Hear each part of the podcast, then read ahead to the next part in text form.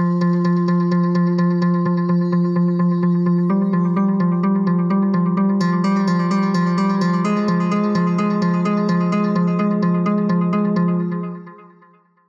again to episode eight of our Talk for Freedom podcast. This is uh, Cesar Lopez, and we have Chuck Paul. So today we're going to be talking um, a little bit about the criminalization of victims and and you know that impact um, that human trafficking has on victims. But we want to just thank you for listening in uh, today and continue to to uh, follow us um, on our websites on chuckpaulllc.com and a21freedomchasers.org. So Chuck, let's talk a little bit about the criminalization of victims. So this is a subject that is, is it very upsetting, and it it bases in the fact of the imagery that we have, the popular imagery we have of of who someone is that's a trafficking victim. Mm-hmm. So a lot of times when we hear human trafficking victim, we think of some person chained up in a back room that's totally 100% just been kidnapped off the streets and, and, and now needs Liam Neeson to come save them. Yeah. And the reality is that's not true. That's just not true. That's not what most trafficking victims are. Most trafficking victims have been tricked and conned and manipulated and brainwashed into believing they were in a romantic relationship that ends up in a domestic violence relationship that ends up in a exploitation relationship. So they don't see themselves as chained up in a back room, but their chains you can't see them, but they're they're there. They're emotional. They're mental. Right. Um, and we've spent a lot of time trying to change and, and make people aware that yeah there there is um, there are victims all over the place that look just like you and you and me we wouldn't be able to pick them out unless Yeah. you're able to know the red flags mm-hmm. so what happens a lot of times with these victims is that when they're being sold they're being rented for sex and raped there are certain survival crimes that they have to engage in. As a matter of fact, most traffickers will force them to commit a felony offense or some type of offense with the threat of now you're part of this, you're a criminal. So they they force them to do to do a crime in order to to have uh, some sort of power or control over them Right. You know, so is the criminal they're saying, listen, I know that you're a drug user because I'm the one that introduced you to drugs and I'm the one that provided the drugs and I'm the one that has you hold the drugs, or I'm, I know that you've committed this theft because you need something to eat, but that I know I told you to go do that. However, the cops are not going to see it that way. The cops are just going to see you as a criminal. They're going to arrest you. They're going to take you to jail. But I can protect you from going to jail. Mm. That's what the bad guys say. yeah so they're they're brainwashing them Brainwashing. yeah Unfortunately, what happens though, all too often, is because a crime has been committed, when these victims are encounter law enforcement, they're arrested. They go to jail. And unfortunately, in many places in the country, there are not emergency facilities for juvenile sex trafficking victims or even adult sex trafficking victims. So oftentimes, those first facilities they go to are detention centers. A lot of our programs that we used to have for juveniles, even most of them still are come out of either juvenile justice detention center or the Bexar County Adult Detention Center. So these are victims, but Mhm. they've also committed crimes, but those crimes are survival crimes. Yeah. If someone says to you, you can't eat until you make me $3,000, and you have to allow these 25 men to rape you and sodomize you to make me my $3,000. Can't eat until you get that. yeah So you go to Walmart, you steal some food. Well, you know Walmart prosecutes 100% on shoplifters. Yep. If you just committed a crime, exactly so now you're a criminal now you're So- a criminal. So think about that. Do you have maybe a 15 year old girl who, um, searching the internet, gets tricked into meeting a, a guy? This guy turns around and kidnaps her, takes her, and now now he's maybe selling her again for sex, and she becomes um, a human traffic a human trafficking victim. But now this young girl who was 15, innocent, didn't have a record, is now a criminal because of the things that she had to do to survive. to survive. Yeah. And oftentimes, we all have made those mistakes. We look at these kids, and say, "Well, the, the, the, the we do bl- victim blame." Mm-hmm. Well, 15 year old, if you hadn't, ar- if you weren't on the internet doing what you weren't supposed to be doing, or if you didn't run away, or if you didn't do this, so that reinforces the image in the self image, the psychology within the victim that I chose this, this is my fault, that's why I'm behind jail, what's behind, I'm behind bars. Yeah. So victims blame themselves. Along with our society, we blame victims. If they see the authority figures, the police officers, the judges, and lawyers saying, you did bad, that's why you have handcuffs and you're behind bars. So then it creates an oppositional defiance in them because, wait a minute, but I'm also, you don't understand, you don't understand, but they can't seem to articulate that. So then they decide, well, all authority figures must be bad and this guy must be lying to me, but wait a minute, he's bad. So it becomes a huge conflict. Yeah. So it just re-victimizes the victim. And our system is, is for the most part, is just now becoming to just now becoming to have developed specialty courts and specialty programs to help decriminalize criminalized victims Yeah. that we shouldn't even criminalize in the first place. So you've got specialty courts. Let's say we have a court here in San Antonio, wonderful court. It's called Esperanza Court. It's for adults. Okay. So I want you to imagine, let's say Cesar, you have an addiction to sneakers. Mm-hmm. And you know, your addiction to sneakers just you have to have the newest, best sneakers, but you're spending a lot of money on sneakers. So you think your wife would intervene, right? Yes. Okay. She does now. Yeah. She does now. All right. So your wife intervenes and says, see, you just can't have it, but you keep now you're sneaking to get some good sneakers and you're buying backroom sneakers. Yeah. So, but your addiction to sneakers, you know, and now to support your sneaker habit, you have to rent yourself out as a day laborer to support your sneaker habit, right? Yeah. Now you feel like you're now you're being victimized, you're being exploited, but you know you got to support that sneaker habit. So eventually, what happens is is that Cesar, in order to stop you from your sneaker habit, we're going to lock you up, we're going to put you in jail. Does that sound fair?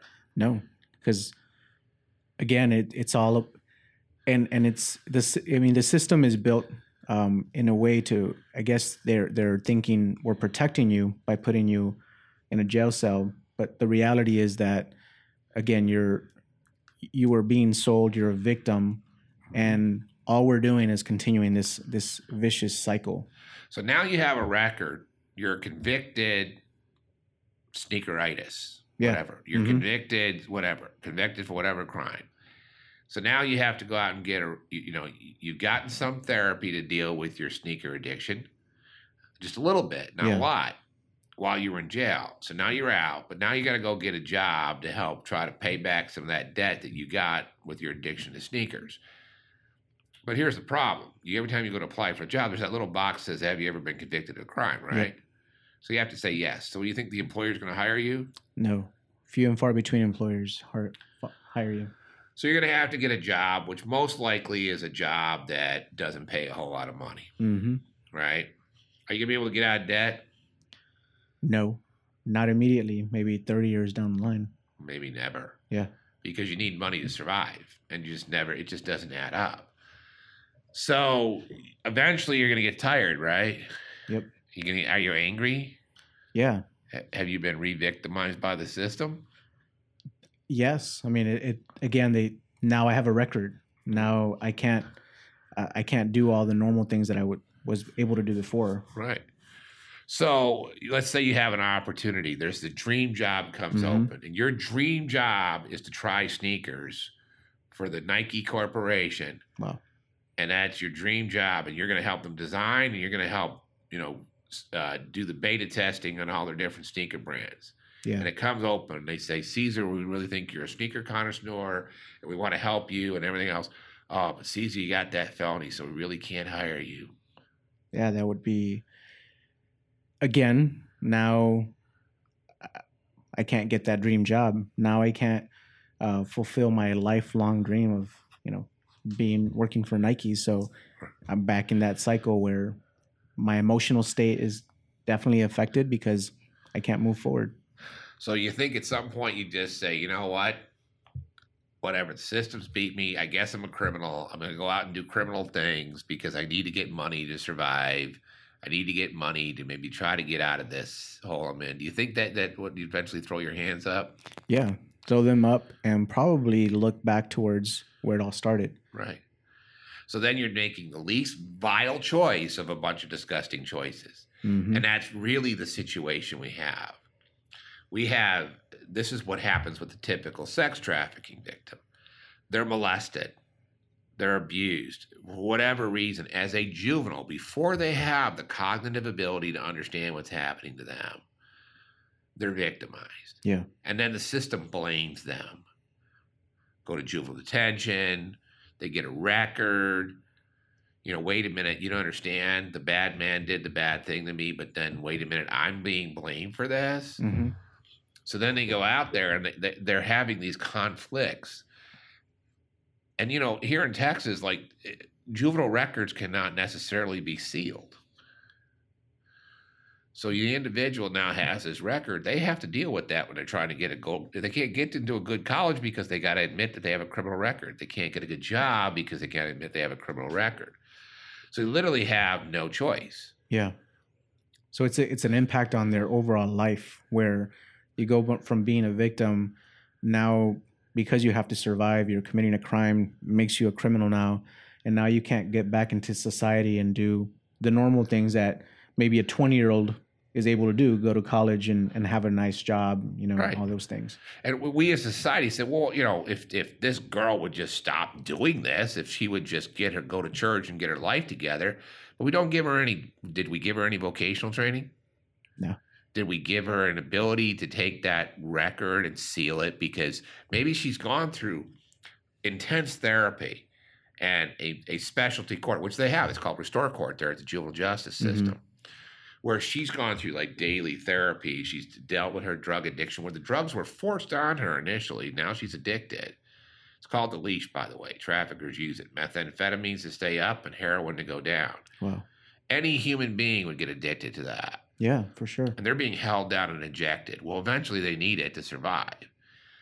So creates a addiction so badly they get sick if they don't have it. So then they go through the detox, they go through the rehab, they go through the counseling, the therapy, but they still can't get a decent life because the system's victimized, criminalized them. So now they say to themselves, but they're so I know how to make quick money. I I can make quick money stripping. I can make quick money maybe doing porn. And obviously the only thing I'm good for is this because even the system is telling me I'm a bad person. So I might as well do bad things. Yeah, so think think about this just to make the the correlation to um, our audience.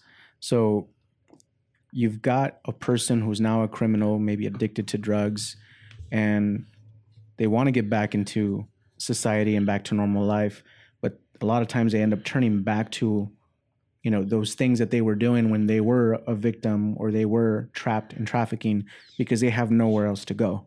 Right. And so when you think about it, tell me, tell me, Chuck, are hookers victims of human trafficking a lot of times? Every prostitutes? single one of them I've ever talked to. I have literally, Cesar, I have literally talked to, and I'm not exaggerating, over a thousand sex workers, whether it's strippers, whether it's hookers, whether it's sex trafficking victims. I've never, ever, ever talked to one that dreamed of being a hooker or a stripper or a sex worker or a trafficking victim. Not one of them. When they were little boys and little girls, they dreamed of being doctors and lawyers and firemen and pastors and teachers and even president of the United States. They wanted to be superheroes and princesses, just like any other little boy or little girl.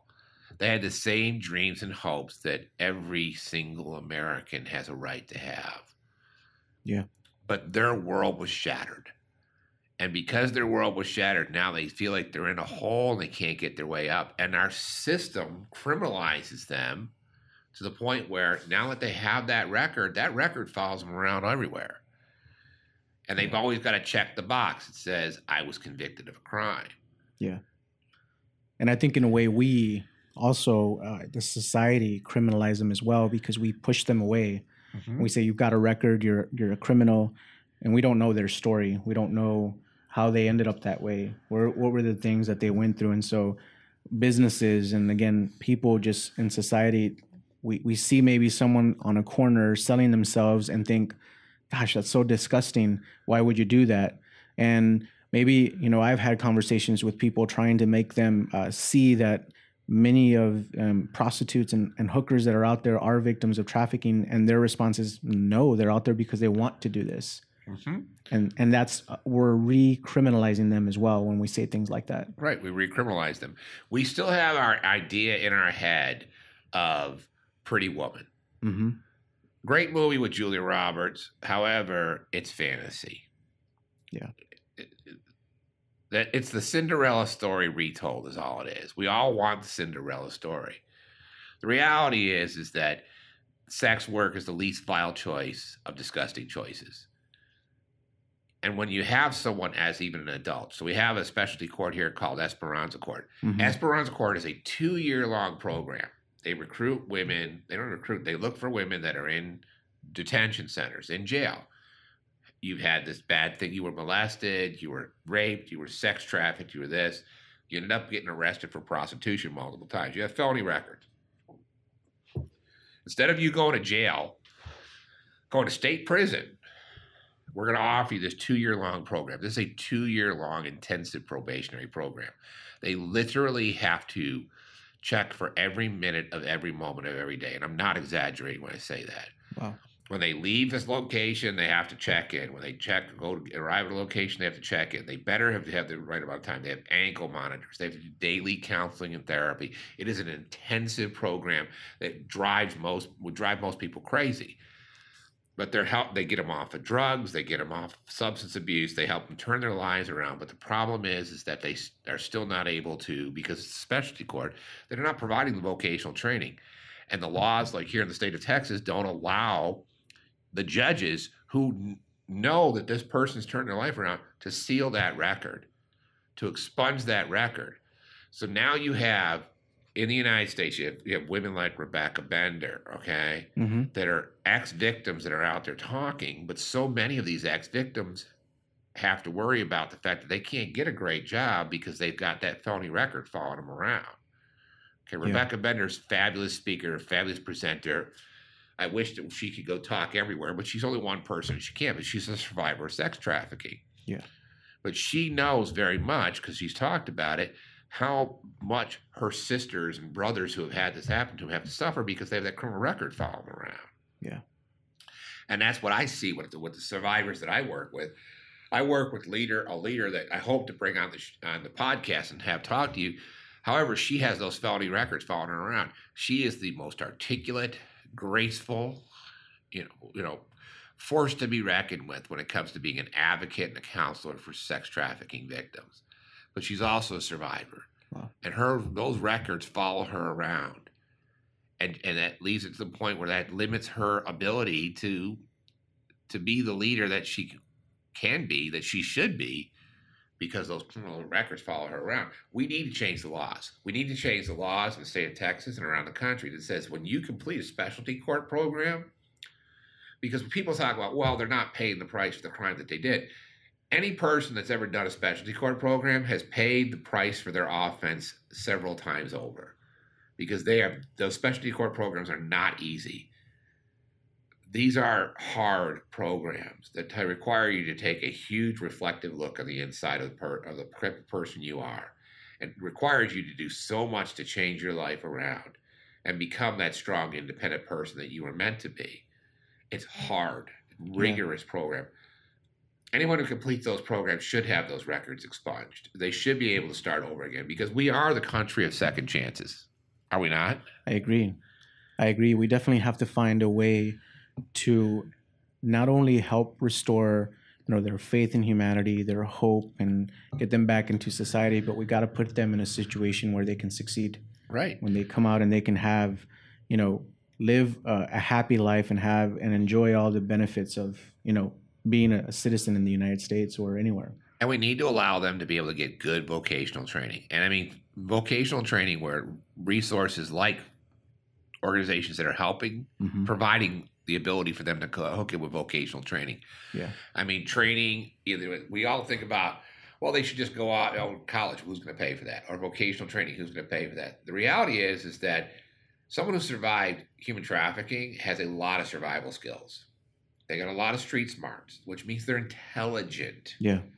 And so they have the ability to be, you know, if they get the right vocational training or education, they have the ability to be great leaders and very successful, productive human beings. But they can't get the education because their record may keep them from out of there. Or they may not be able to get the job even with the education because of their record. Vocational training is key. Let's teach these individuals how to do something to take care of themselves so we don't have to leave them with the only option being going right back to that street corner. Yeah.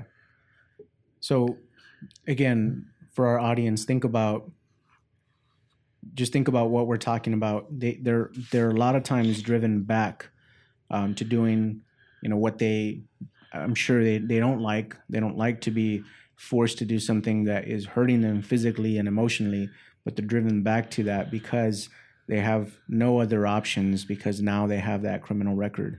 Um, what what can we do um, as the general public? What can we do to kind of influence our state or our state reps to to change laws or to create laws that will help victims?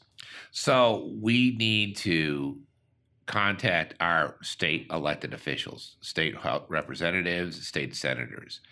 And I know there's a there was a there was a bill last session, uh, uh, Senate Bill 1504. Senate Bill 1504 allowed for the criminal record of a person who had been sex trafficked to be expunged if they complete the specialty programs Okay. that passed overwhelmingly in the Senate, Texas Senate. But then it died in committee in the Texas House because it obviously didn't have the type of support because the elected officials weren't getting it from their constituents saying this is super important to us because it is. So I asked citizens of Texas make sure that you contact your elected officials and say listen we want you to support legislation whether it's resurrecting senate bill 1504 hmm or or using that as a as a base point to create future legislation to say, listen, two things, two different courts, both the criminal court and the family court systems. For juveniles, if a juvenile completes a specialty court program, which by the way, the state of Texas is paying for most of those specialty court programs. hmm We're already paying for those. Yeah. Juvenile convinces then that juvenile record is sealed like it's not even existed because they've already done what they need to do. If an adult, then that record's expunged like it never even existed. So we're able to give these victims, victims, the opportunity to recover their lives and recapture their independence and their humanity. That's very important. The other thing is, is that we've got to change our mentality as a human being. The next Mhm. time you look at someone, look at someone. Yeah.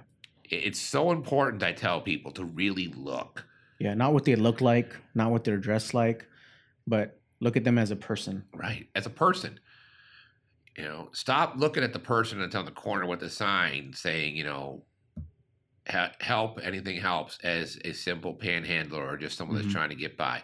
That's a mentality that's a i'm sorry but even if I, I i hear this kind of story all the time where people are like well he's probably rich and he's just out there trying to panhandle. Really I don't know one person with resources that wants to stand out in the 102 Texas heat. Yeah. And it, by the way, it's like 120 on that pavement because it's black, Mhm. and you're sucking on exhaust fumes the entire time with a cardboard sign saying would help. You know, if you if you don't have it, if you have enough money, because that that may be 10, 15, 20 dollars you're to make panhandling. It's going to be nothing compared to someone who has a real job. Yeah. So so that that's a that let's just call it what it is. It's a fantasy. Yeah. Okay, it's a fantasy for someone to drive by the, the areas around the homeless shelters and see the people that are starting to find that one little bit of shade on the hot Texas pavement and going, oh, he's just lazy. Really? Because if he was just lazy, then he might have somewhere nice to go with the cool of the day. Yeah. We need to take that mentality out. We need to look at people and say, there is something that led to this. And it might be some of their own bad choices, but we all make bad choices. Exactly. Yeah, we have to be more merciful and more compassionate as a society on people who are struggling through something and going through something. You're right. It's not just the the homeless person. It's not just the the the prostitute. Um, you know, it's the drug addicts as well. And sure, like you said, there are some that are making those choices that put themselves in that position, but there are a lot um, that have been um, forced on that, that they were given drugs to do something and to accomplish something that their trafficker wanted, um, and and they're now in a position where they can't get out of that addiction because they don't have the resources, they don't have the money to go through a rehab program, they they don't they don't have all the same things. So let's continue to do, do those two things. Reach out to our state reps. Um, I think that's simple. Um, we have shared information on our website, on our um, on our social media, um, and we'll continue to do so on how you can reach out to your state reps. Um, and then the other is simple. I, I think it it's simple, but it takes um, it takes us wanting to. It's changing our mindset, being more compassionate, and being more merciful. That I think once as a, once we get that as a society, we're making a positive impact and we're helping these people. Um, again, victims don't deserve um, to not enjoy uh, life like anyone else. They deserve to be happy and have um, all the same access to resources that any anyone has access to. So, thank you, Chuck, for helping us kind of understand that. Um, and I hope that uh, you're taking something away through this episode on, um, again, maybe seeing someone through different lenses uh, the next time you see someone on a corner. And and even if maybe you can't physically go and help them um, we're we're a faith-based organization. Pray for them. Say a prayer for them. Um, if if you see a homeless person and you can't give them five bucks ten bucks whatever it is say a prayer for them um, they they need it for sure. And you know, uh, I think there is a, a, God that is definitely powerful that can make a change in their life uh, and help them, you know, find the right resources. So thank you again for listening to today's episode, um, the criminalization of victims, and we hope that you join us for the next one.